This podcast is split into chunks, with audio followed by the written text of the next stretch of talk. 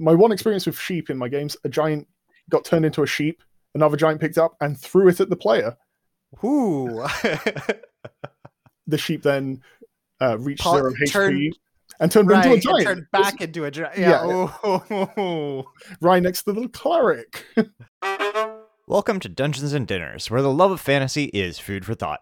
I'm your host, Brett Lindley, and that was a sample from today's conversation with Danny Kay at Dungeons and Dan's. Today, we talk about homebrew content, player trust, upgrading chicken and waffles, and more. If you want to hear more of my conversation with Danny after this episode, or just want to support the podcast in general and help fund future endeavors, consider making a donation over at patreon.com slash dungeons and dinners. At the $5 level and above, you'll get access to exclusive bonus minisodes every single week. That's four additional episodes a month for only $5. So if you enjoy our conversation today, head on over to patreon.com slash dungeons and dinners and help keep this podcast ad-free. Let's get on with the conversation.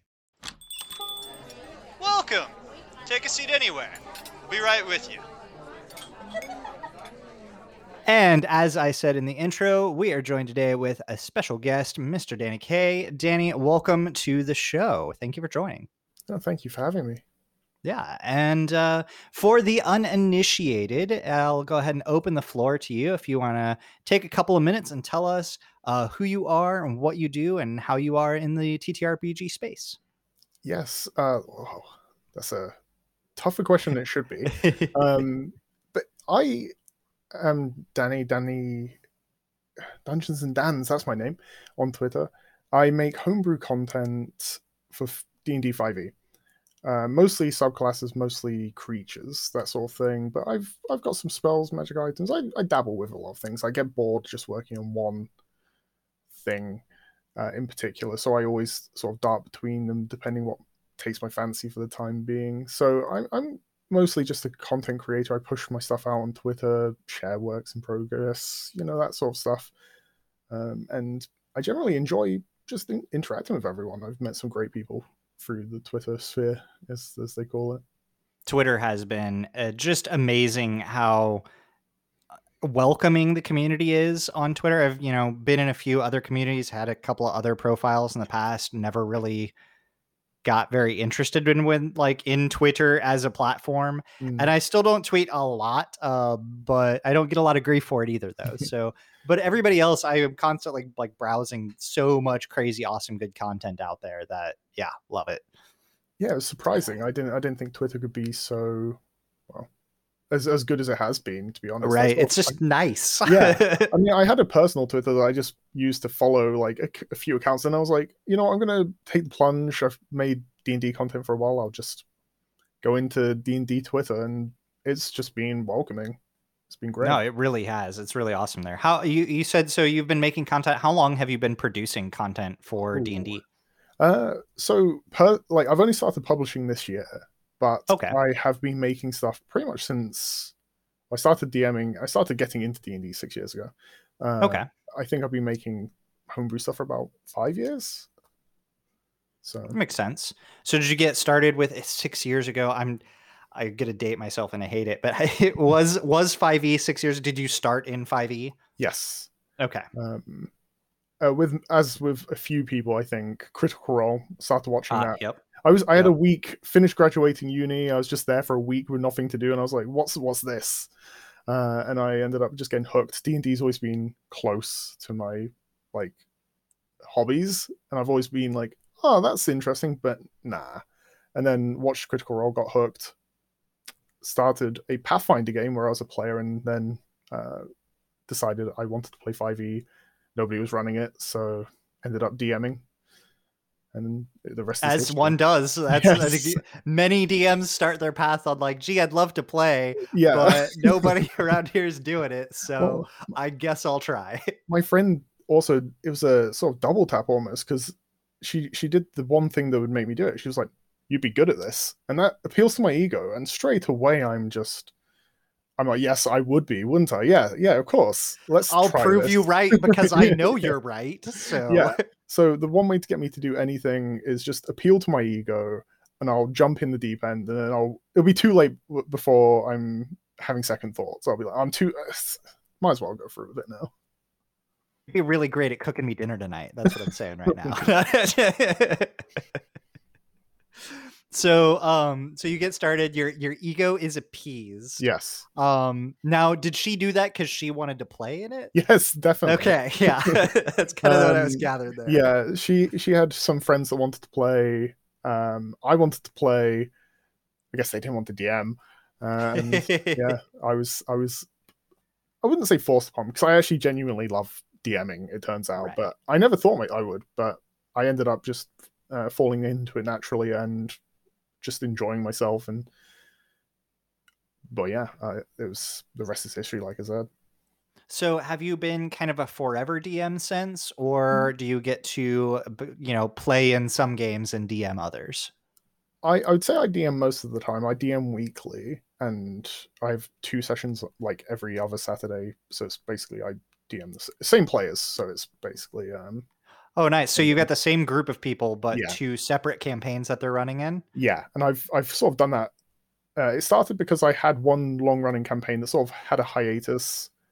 I then went to Curse of Strahd and ran them simultaneously. But yeah, I another guy in the group started DMing. A couple of his campaigns sort of fizzled out, unfortunately, uh, and then a few of the others have DM'd mini. Well, I was going to say minier, but smaller campaigns, uh, and so I get to play every two weeks now, every every other Friday. Okay, that's a really good balance. I Yeah. I think you're probably the first person so far that I've that I've talked to that has such an even balance. It's you know some people DM occasionally or have you know you know it's usually weighted one or the other, but to literally be like every other week I DM Yeah. and then every other week I play. That's that's awesome. Congratulations, you've got like the holy grail. Thank you. I mean, I do want to play more, uh, but you know, I'll, I'll take what I can get at the moment.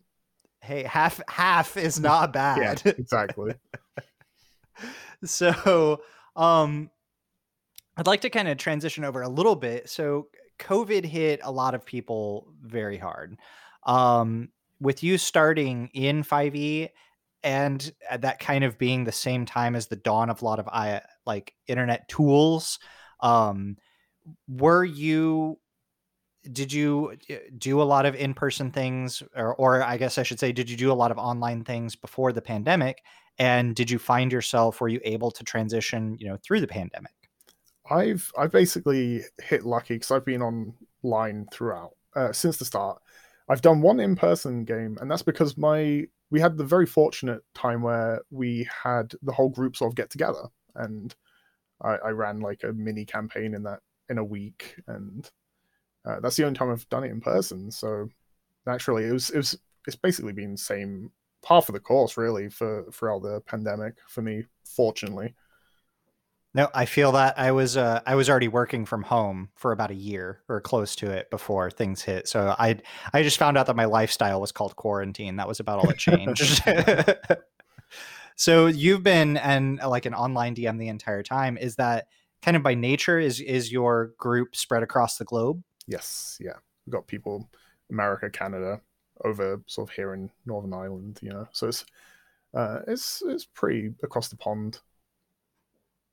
That's really cool. So, in terms of, of online play, um, maps tend to be so much more kind of intricate, and I think there's a lot more freedom in.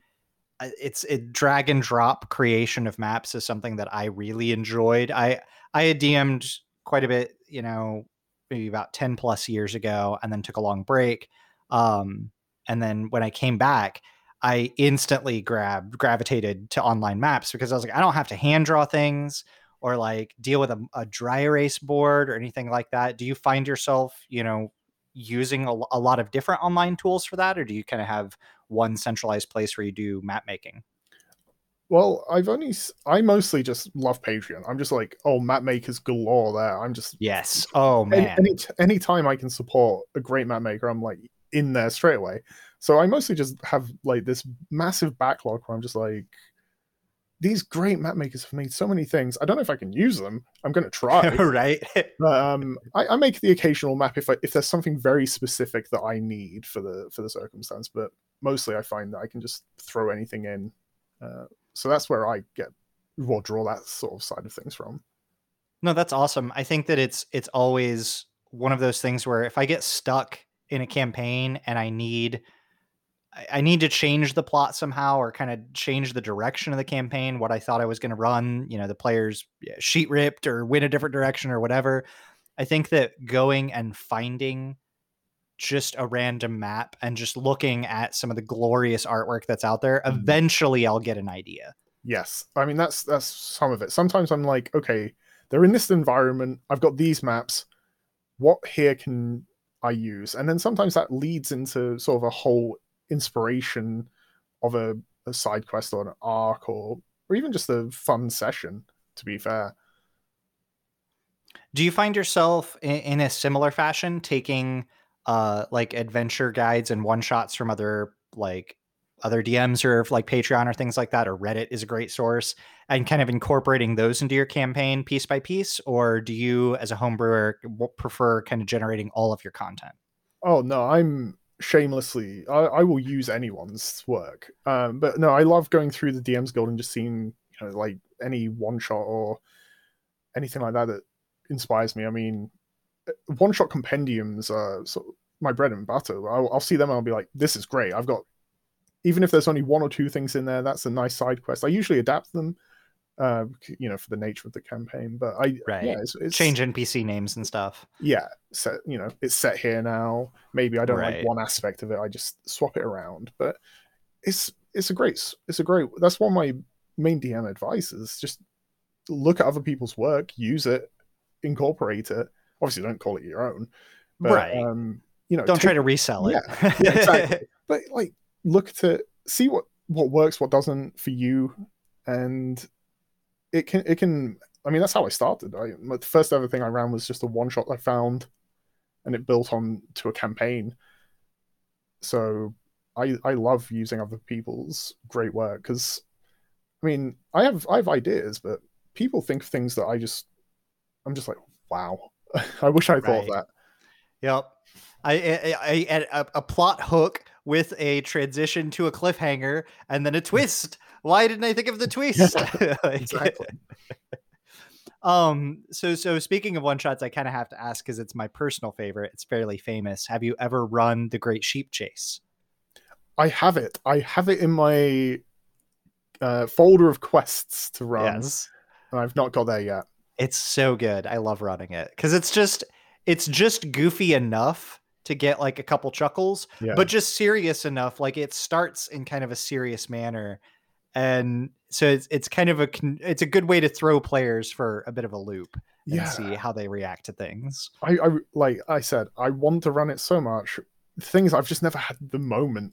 I, I it's just been one campaign was set in like a high stakes Arctic setting.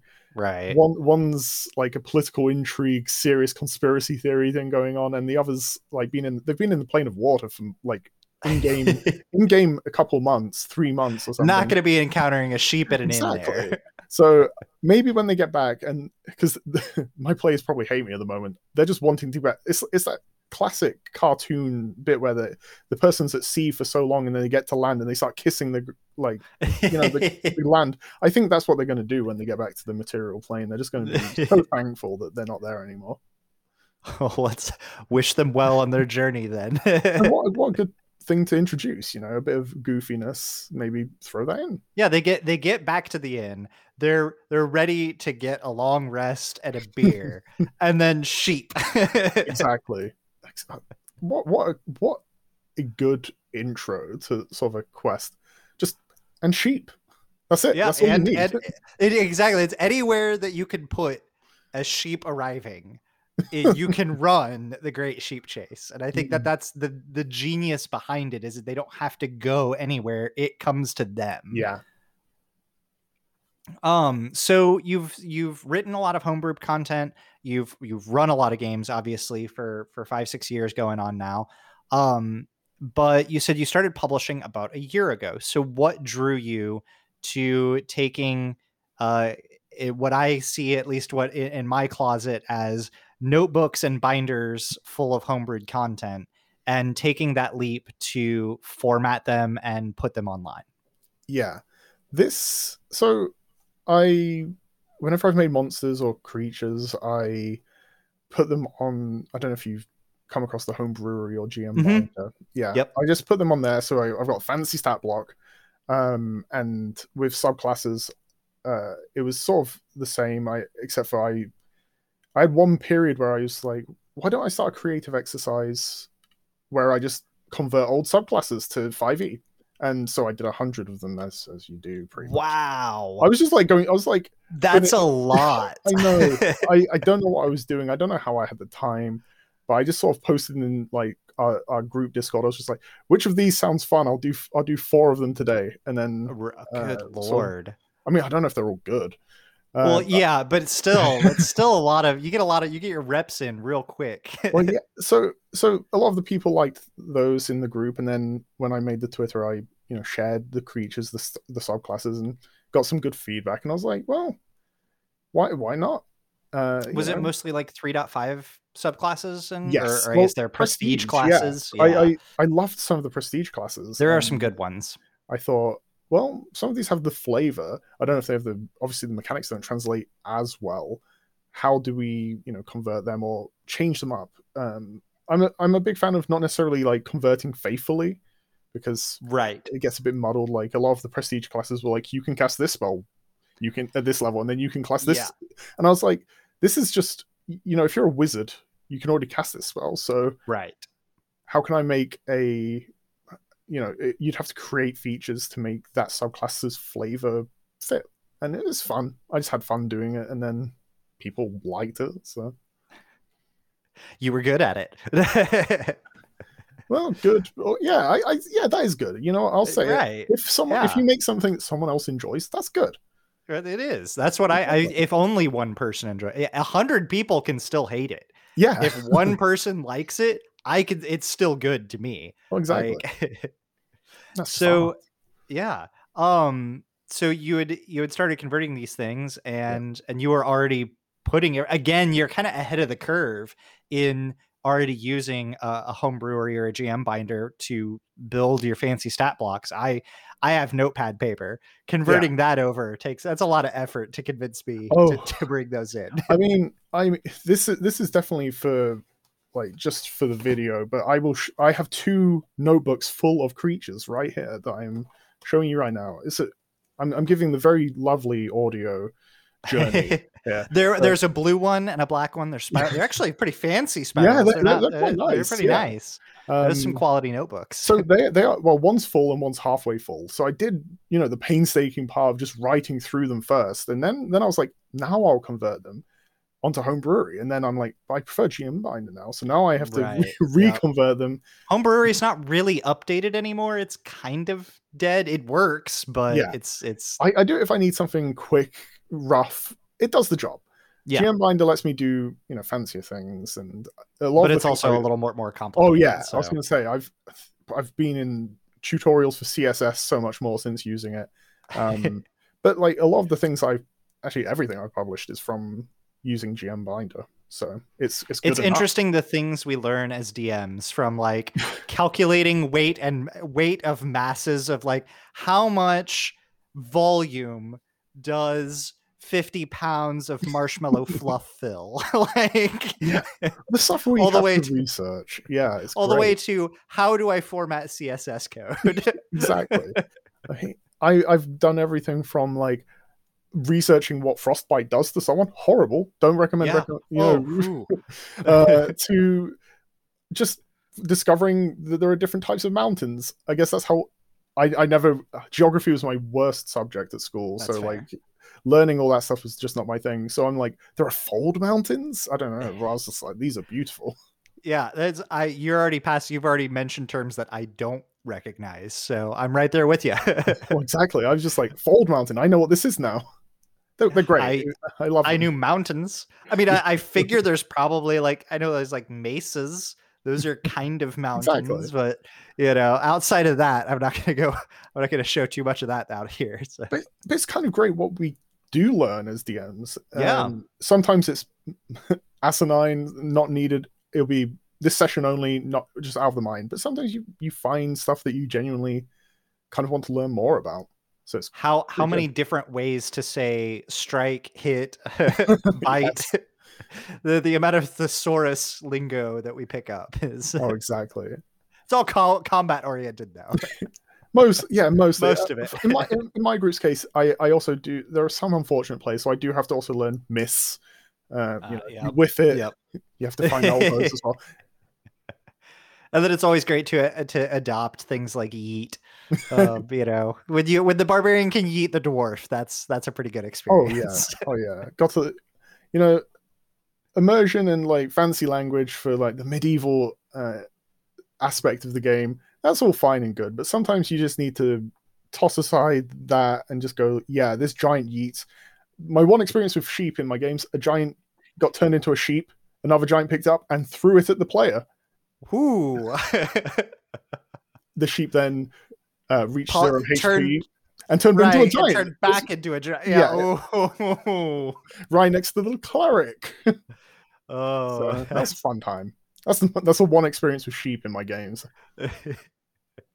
I uh I can only imagine like you, you're like trying to keep distance and you're like well polymorph them and then that Yeah. just that just turns around very quickly and now you're surrounded by giant. Exactly. That, that's the one thing that the player hadn't really experienced. Whenever I run a giant, they will pick up the players and use them as weapons. Anytime I can use a giant, that happens. And this poor unfortunate player had just never experienced a giant in one of my games. And Somewhat intelligent monsters are Yeah. scary to some players. oh, exactly.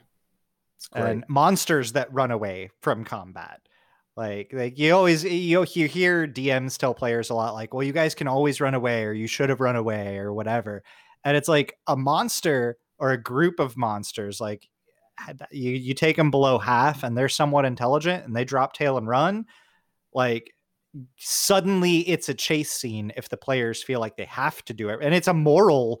Like, you have six seconds to decide yeah. are you going to slaughter these whatever they are uh, are you going to let them run are you going to let them get away especially human npc players like it may be a fake run too they may be running back to a line where there's hidden archers or they're pretending to run to force the players to chase for some reason and oh, exactly.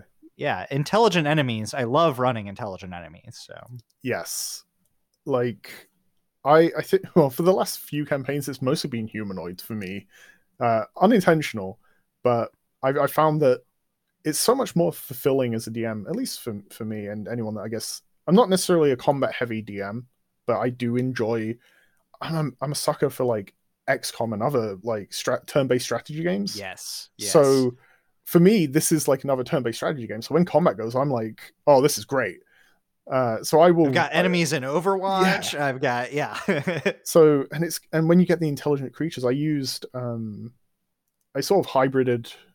That's not a word, but I I sort of adopted Close enough. um, out of the abyss one of the sort of demon lord event like side quests for that and use it in one of my arcs because one of the players is fungal uh, it was a fungal druid. So Zuggtmoy shows up uh, and that was, a, that was a great one. 20 intelligence i was like i've never had this much power.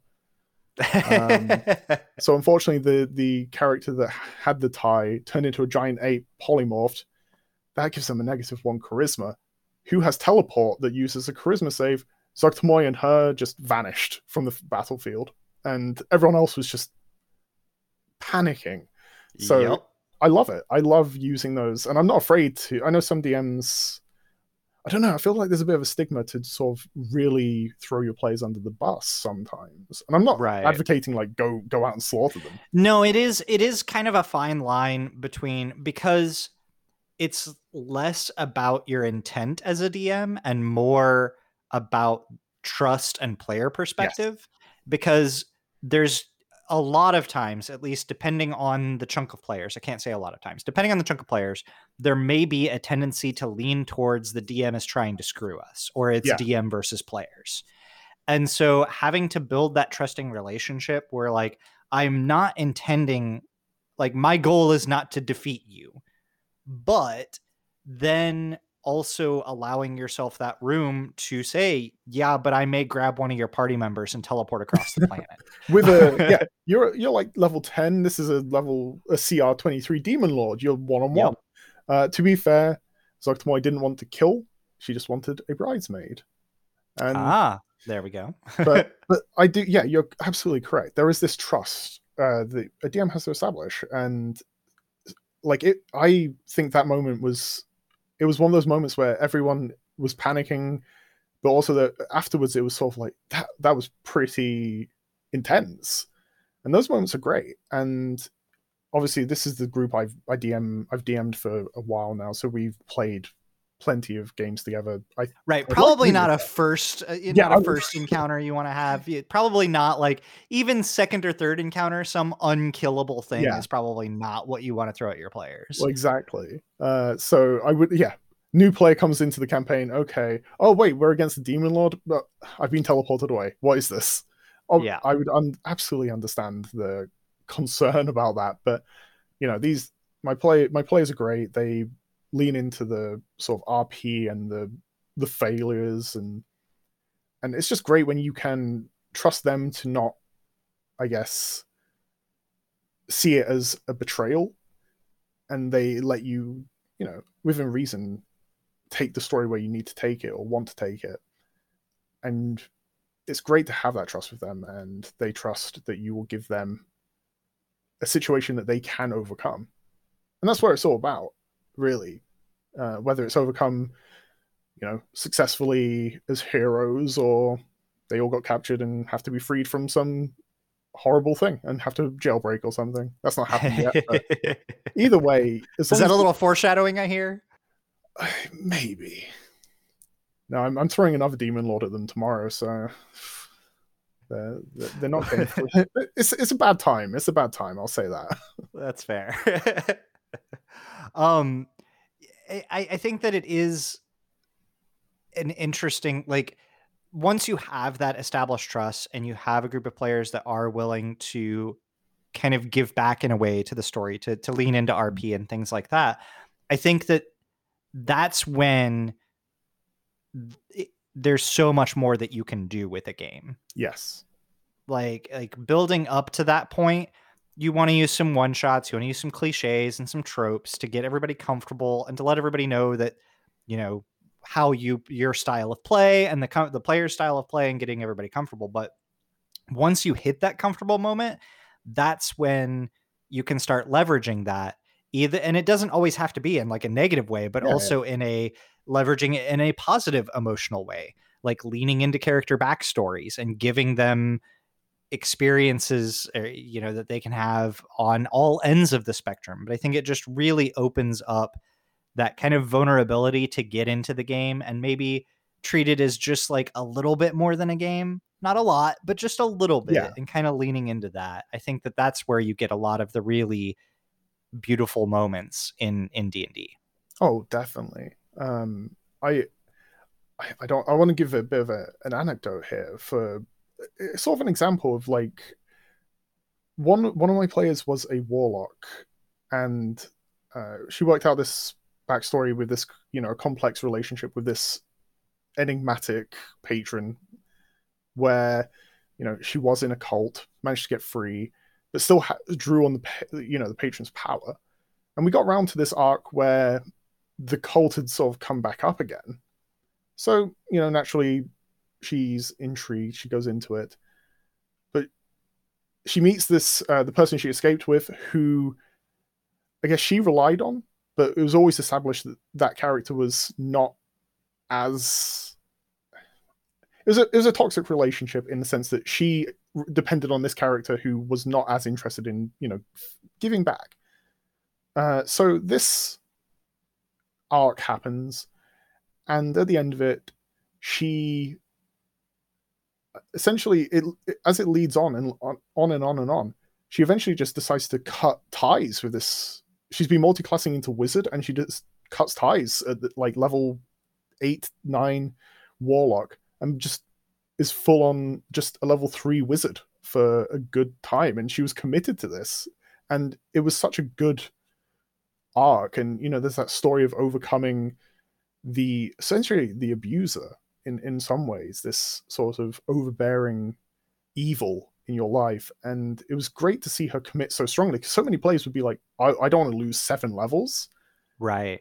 Um, and then especially when it was like so it was near end game, so she she was doing this like real close to the end, and I was like, I, I was like, this is brave. You're going up against very strong things, Yep. but the way that her character then progressed sort of led into essentially taking her own fate and being willing to break free and control her own narrative. And it just so happens that I have a homebrew Fate Warlock. So I was like, well, it gave us this real nice moment where she explored this, you know, this temple, found all these memories, had this uh, metaphorical confrontation with her sort of old self. And it turned out it reflected some of the sort of mirrored and sort of inverted some of the themes of her story. It was accidental, a lot of it. I, I just was like, oh, this sounds great. This sounds great. I'm writing it down. And then afterwards she was like, oh, you did this? This this perfectly mirrors this. And I was like, yeah, yeah, Yep. sure. Yeah, of course. That was all me. But Definitely not happenstance. That's what I don't know. I think I think sometimes the the Dungeons Master's Guide may work through us in ways that we don't necessarily comprehend. but uh, so it goes into your point that like it's not just the DM that needs the trust. Sometimes the players, if you, some DMs may just be like, no, you know, this is ridiculous. Don't do that. You'll be a level three going into endgame. What, what are you doing? Uh, but if you just trust the players and let their them control their characters, how you know true to themselves, it can create some absolutely wonderful, meaningful moments. And it's just that's the joy of the game. No, that is that is an awesome anecdote and I so how do you deal with a player that is I mean, I think my first instinct would be to slowly allow them to like replace their warlock levels with like pick up wizard levels at accelerated rate kind of backwards. Um I would probably try to do anything I could to like did you cut their HP all the way down? Oh, no, no, no. like, They kept- okay, okay. Like She kept the HP. like what do you what do you keep? What do you drop? Just Yeah. abilities and spells? So basically, for all intents and purposes, she was still that level 11, 12 character. She just didn't have warlock features. Okay. She still had uh, any you know any item that worked. Like she had magical items. And to be fair, a lot of the party were like, "Oh, we need to help you." You know, Right. here are here are things that will you know aid in that in that uh, sort of, I guess, make up for the the lack of warlock that's now there. Though I also gave her a, a wand that just does magic, wild magic. So, you know, a little boost. Eh, it depends. It, it mostly Maybe. didn't work. It could be a her. boon. it was Yeah. mostly the. She always got the bad ones. It turns out. yeah. But yeah, no, it was, it was just literally level three wizard features. But I knew that she still wanted to sort of lean back into the warlock at some point. I think so. I I was always willing to go into that route, but if she wanted to explore more wizardry, um, she got to meet to get a bit into the lore of my world. There are five forbidden, forgotten schools of magic, depending who you ask, and they're very rare. There's only one master of each. They it's essentially like the Sith in Star Wars. They Okay, there's yeah. the master, there's the apprentice. You never really get more, and you just share it with an apprentice. Then you perish. They then take on the mantle. So she essentially got that route as well. So she got to explore one of these powerful forbidden schools of um, ethermancy, which is just like void magic. So you could just That's really implode cool. people. Right. Yeah. So that that was like so that was like her option if she if she steered that way. But like I said, she took this usually timid and cowardly character, um, and that's what she would say. I'm not just dissing and dunking. no, no, her. no, for sure. And she demanded answers from everything at that point, and she sort of followed answers and took it into her own hands, and that's you know led to this back into the warlock at the end of the day. That's really cool. That's that's an awesome experience, and I think that that's again just shows like you know the the player having trust in you to be able to handle this situation and be in a fair kind of manner, but also kind of you know warning them that, that this is where you're going, and it we may find a way out of it. You may Yeah. find a way out of it, but it's it's going to be there for a while. It's not Yeah. going to be tomorrow that you're just magically fixed. Oh, exactly. So no, I think that's a really cool experience. Um, I I do want to kind of shift gears a little bit now. Mhm. Uh, because it wouldn't be Dungeons and Dinners if we didn't talk a little bit about food. yes. um and and in my opinion d&d is a very uh, food centric experience whether it be snacks or making meals for people i've played a lot of home games i lived with half of my players for for a long time um in my early college days so i had a lot of that but i feel like with you starting online that you're probably not as snack table oriented as i may be See, it's that, and also the fact that I start my games at like midnight my time. Mm. So I'm my ritual is like a bowl of cereal before game, and then caffeine. So yeah, no, I've don't I don't have that sort of strong tie with food. All right, all right, but what's the cereal of choice oh, it, I'm I'm a fan of all cereal pretty much. Okay. I, I won't. I, I'm not a picky man. well then outside of d&d um you know what's your relationship to food are, are you a cook do you cook uh, at all are you you know do you have a favorite style or brand of food So I'm not a cook. I have I so I have a bit of a controversial opinion on cooking. I think I don't know. I don't know. All right. maybe- My, Let's hear it. my essentially, and this is just because I I feel like I'm so busy or either busy or lazy. They're the two modes I'm in. So I'm always like, if it takes me longer to cook it and than it does to eat it, I'm I'm just not about that life. So I I just love you know shoving something in the oven for 30 minutes and eating it. However, if I'm you know with people, I, I want to cook for people is the is the thing, and I don't get the opportunity too much. But I have, in the last year, I tried making a couple dishes that, you know, before that I made maybe steak and pancakes. You know, I'd never really gone too far out of. i've Uh, heard of chicken and waffles but i think i need to try steak Oh, and not the same time. It was no i know i know you didn't mean that But- i actually want to try it now because i think that's a that's a decadence that may need to may need to be So would you- Would you have the pancake just sort of laying lovely along the steak, or would the the steak like a but it, it could maybe a bed for the steak is a, or pa- a like a pan sandwich? Like well, that may be going too far That might be going. go- no. I might have got. I might have, no. Just cut this. Cut this. we do a chicken we do a chicken fried steak only we use pancake batter Okay, that's that. Yeah, that's fair, that could that's work no, back um, in brought it back in Back in. Uh, I've made. Um, I, I tried to make chicken biryani, which uh, worked. It went. It went okay. But the the one dish that I ended up making, that I that I don't know. My I made it for my mum and dad, and then my mum's made it a few times since, so it must have been a hit. that's always the um, best I, I literally just saw on the humble bundle like this cookbook collection. I was like, oh, why not? I, I've never Sure. cooked before. Sure, I'll buy it. So I, I, it's like world foods, and I was like, oh, what's kashari? And I, I don't know if you've come across kashari. It's no uh, heard that one an Egyptian dish. I had to make a note just so I remember what's in it. so I went from like you know one pan at most, one pan and or maybe two. This is this had me using all four hobs. I was all over the place. You basically have, and it, it sounds a bit weird on on paper, at least you know for, in my opinion. But I guess that's just the sort of culture I've grown up in. I mean, we're English. You know, there's a bit of a reputation with English food that it's not the best. I mean, I like it, but what you know, I, I mean. I like it too, but it it can be kind of bland Yes. at times. I mean, there's a reason why there aren't English. Ta- I guess there's fish and chips, but there's usually not English takeaways. It's usually Right. other, you know, nicer uh, foods. But no, you go into uh, rice, lentils, pasta. So already it's very carb, like heavy. I mean, it's it sounds it already sounds great. It's right up Yes. my alley.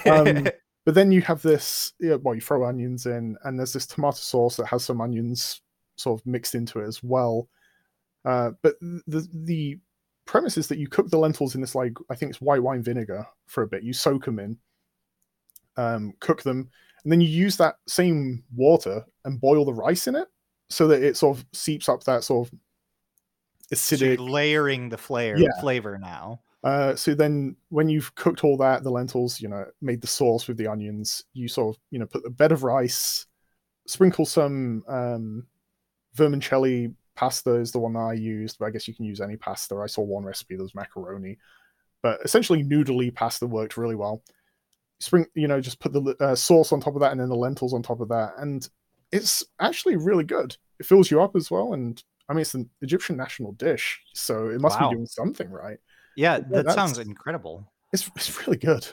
I'm not No, I think vegetarian food, but is, hey, Yeah. I there's a lot of ways that I, I think that vegetarian gets a bad rap just because the Yeah. name is is not really necessarily descriptive of the types of food.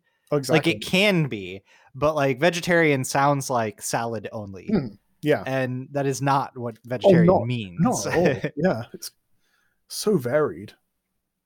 but you you do bring up a good point which i i actually you may kind of think of it as a little bit of a hot take but i i kind of agree with you is that when i'm by myself Hmm, i do not leverage my cooking skills because i i want to leverage that time by myself. Yes, so I will whatever can, you know, instant pizza, you know, instant noodles, whatever can cook on its own without destroying itself yes, in a way that, it, especially if I get caught in a match online or you know whatever I'm doing a boss fight that I took three times more than it should have to beat, that it's not gonna burn my house down. As long as that, if that can happen.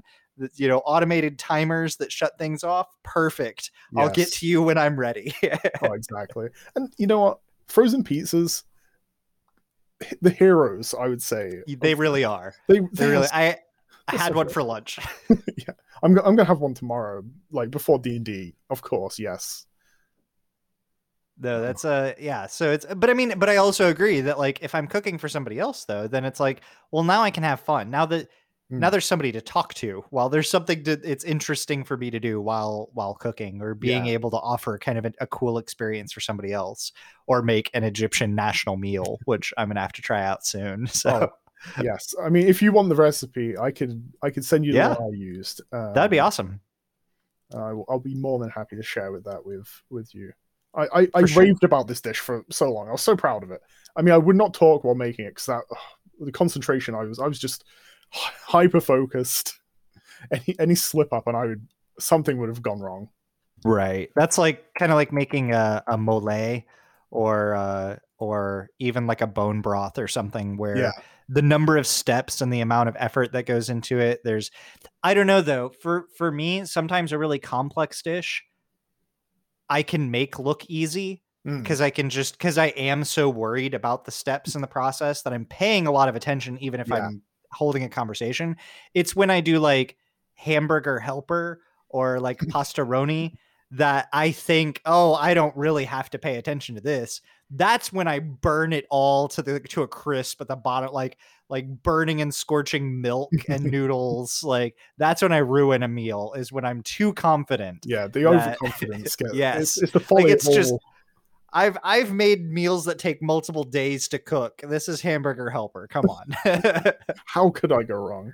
right. How And could this and again is the player's folly of what could possibly go wrong. Well, exactly. It's it's just that. Um, as soon as overconfidence comes into anything, it becomes you, you're fa- you're set up for failure. I, I think Right. that's I think that is the case, unfortunately. and I think that as a you know bringing it back to D and D as a player, it's easy to get overconfident because you see all of your abilities. You're o- you Yeah. only see your character sheet, which makes you think I can tackle and plan for anything. You don't see the nat ones that are gonna roll. You see the plus tens and the plus Yeah. fives and the abilities that you they and the sixth level spells. So, but uh, but on the other end of that, as a DM, I think there are ways in which a DM can get overconfident as well. And have you Yes. experienced any of that? Probably. I guess it depends on the context. Because if it's in game and sort of, I'm throwing this at my players, they're gonna, it's gonna be a tough fight, and then it's not been happens way often, so often, so Right. so often. Uh, I don't think from like sort of a meta standpoint, like as a DM, I'm like, I can do this, and then fail. I guess one time it happened, but that was. Uh, I, I- I went into a one shot trying to experiment heavily, and it didn't. It backed. It backfired, but uh, it's a learning experience nonetheless. But no, definitely in the case of this combat will be either too hard, too difficult, uh, or too easy.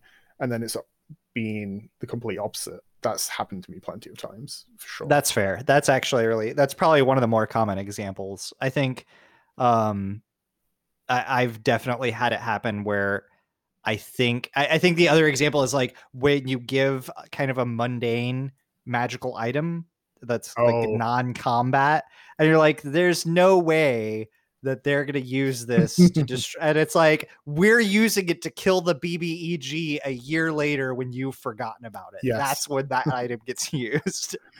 No, I don't think I've had anything quite like that. They, th- my players have thrown me through a loop with something before, and there's always that bit where it's like, I've got a question. DM, I've got a question, and you just know what have they come up with. no, no.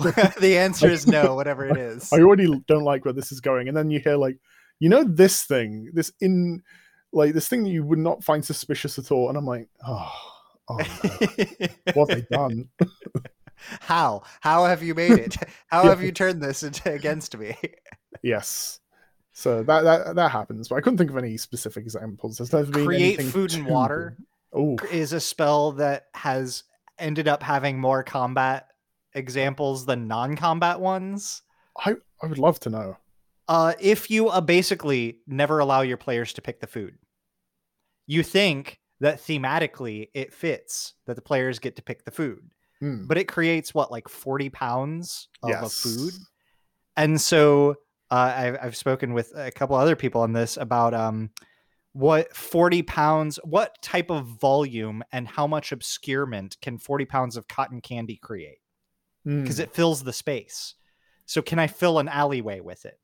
Um how how difficult would it be to move through 40 pounds of peanut butter um like it's going to be bland and flavorless but that doesn't mean that it's like 40 pounds of uh oranges Yeah. uh you know like things to roll on or 40 pounds of frozen peas like now we have you know caltrops essentially like there's a there's a lot of ways in which you know marshmallow fluff kind of the example from earlier it's Mhm. sticky so like can it can it be rough terrain can we cast it behind us so that they can't get through quickly like You know, I mean, could you essentially gelatinous cube with cotton candy?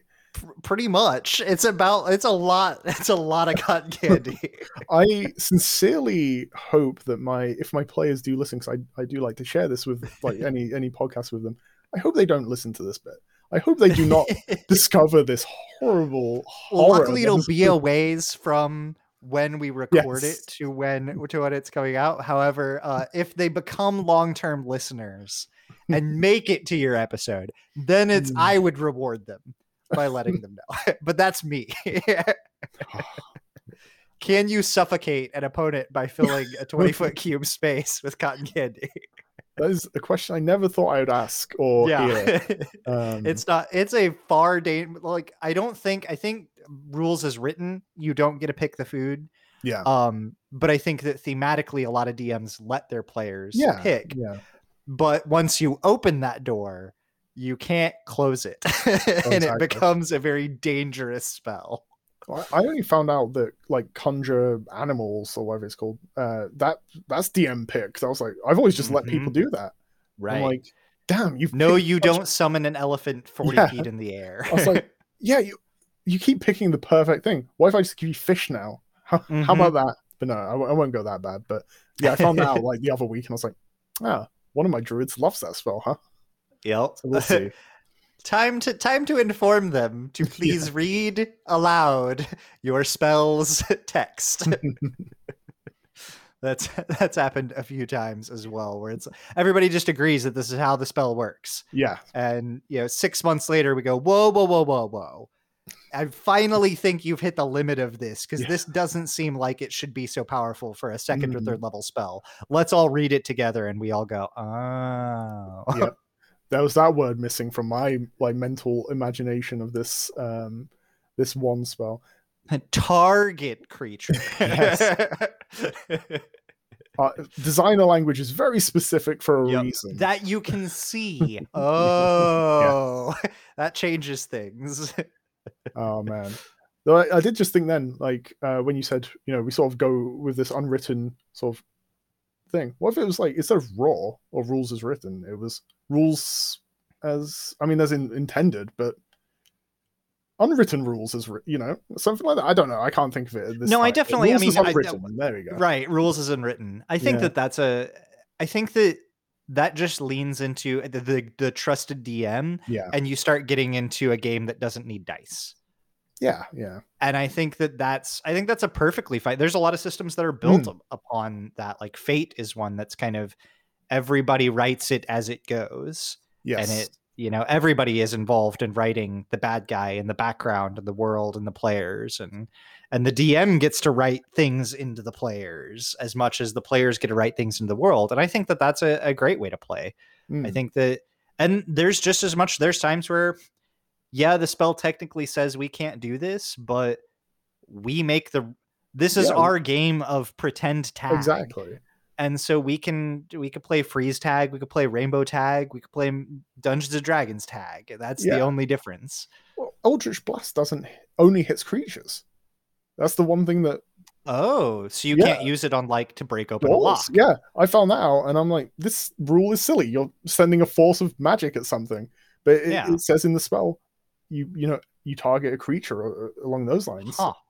as far as i'm aware the, yeah, that's a uh, yeah. Of course, I, I I'm not gonna I'm not gonna judge you if you're wrong. Let the internet do that. I yes. don't need to Google right now. I don't. I, but no, there are a lot of them that are mm. that are that have similar things like that, and I believe it. I believe that you know. Again, it's the designers spend a lot of time trying to to proof a lot of things. Uh, sometimes whether that's their intent or not doesn't because I mean editors don't always you know catch everything. Yeah. They can't catch every rule. Playtesters can't catch every rule. So there's tons of things that slip through that may not have been intended in raw. Uh, but I think just as much there may be some things that are raw that may not be intended that way, or yeah. you know. So. Oh, exactly. Well, before we head on off of here, I would always like to give, uh, you know, we're kind of running close to time, and I want to make sure to offer the floor to you. Uh, if there's any topics that we haven't discussed, if there are anything that you want, anybody that you want to give a shout out to, or anything that you would like to say uh, to the public before we head on over to the Patreon exclusive time, uh, the floor is yours. Oh, that's, that's so freeing. Uh, I, I, mostly, I'd like to sort of shout out to everyone that's. I'm, I'm doing a collaborative uh, one shot compendium myself at the moment. Uh, and we sort of touched upon like my love of them. So of course, naturally, I'm I'm like, yes, I, I have to make one myself. But I'd like to shout out everyone that's working on that. I've got some of my players. I open the floor to them. They've not necessarily had experience writing official content, but they've come into it with enthusiasm, and honestly, they've done a pretty good job. And uh, some cool people on Twitter have also joined in. So I'd like to give them a shout out, really, and just say that that's it's, it's a fun project so far. Um, and hopefully it turns out to be fun to play through. I think it will be. And well, if it's a compendium, then yes. uh, there's there's again, like we said, there's got to be something in there for everyone, sort of thing. Well, see, here's here's the twist on that. Instead of Ooh. it being you make you know standard adventurers, it's called turning the tables, and you play as different creatures from D and D. So we've Ooh. got um, my adventure is Ettercaps. You get to play as Ettercaps. That's that's what an underused monster. See, I have never used I them. Love so them. I completely agree with you, but um, I love them. I I love. I read through their lore and I was like, oh, there's stuff here. Uh, we've got someone that's giving you the absolute power of being a purple worm, uh, which yes, I was looking at. It's a bit of a spoiler, but it'll be out by by the time this episode comes out. But for strength and constitution, instead of it being the standard, you know, three or four d six, you roll, it's sixty six because obviously they are very oh yeah they're big and you're yeah. huge sized so you just get mm-hmm. to be mm-hmm. a, a, a, worm and just destroy things um, we've got some unseelie hags that get to uh, have some mischief and competition so we've we've really got a massive bag of creatures uh, so there'll be nine of those so that's that's the sort of twist so it's a bit of a out there uh, I get a little Trogdor the Burninator feel from that, if that reference rings. No, um, a little bit of a silly dragons burning down the countryside. Yeah. Uh, I mean, it all started because slight tangent. I did a vampire one shot where you get to play as vampires breaking out of a jail, and I thought, oh, that's cool. oh, so you know, what if and that was a blast to run. Every every group I ran it with, it was just so much fun, and everyone seemed to enjoy it. So I thought, what if there was more? And literally, I mean, if you're going to be it. murder hobos, why not be purple worm Exactly. murder hobos? And exactly, and it's, it's also an ex- it's an opportunity also to explore the lore of these creatures and maybe give a different side of their story. Though a lot of it is down to just being, Eating peasants. yeah. There's a lot of peasant eating. But yeah, that, that's that's as far as it goes for like shout outs at the time being. I, I That, think, that's yeah. that sounds really awesome. I'm really interested. Please keep us in the loop. Of course, I know you're pretty vocal of it on Twitter. Um, the at Dungeons and Dan's. yes. Uh, there'll be links in the description and the show notes as well. Um, so Danny K, thank you so much for joining us, and for everybody else out there, we'll see you on Patreon uh, shortly. Thank you very much.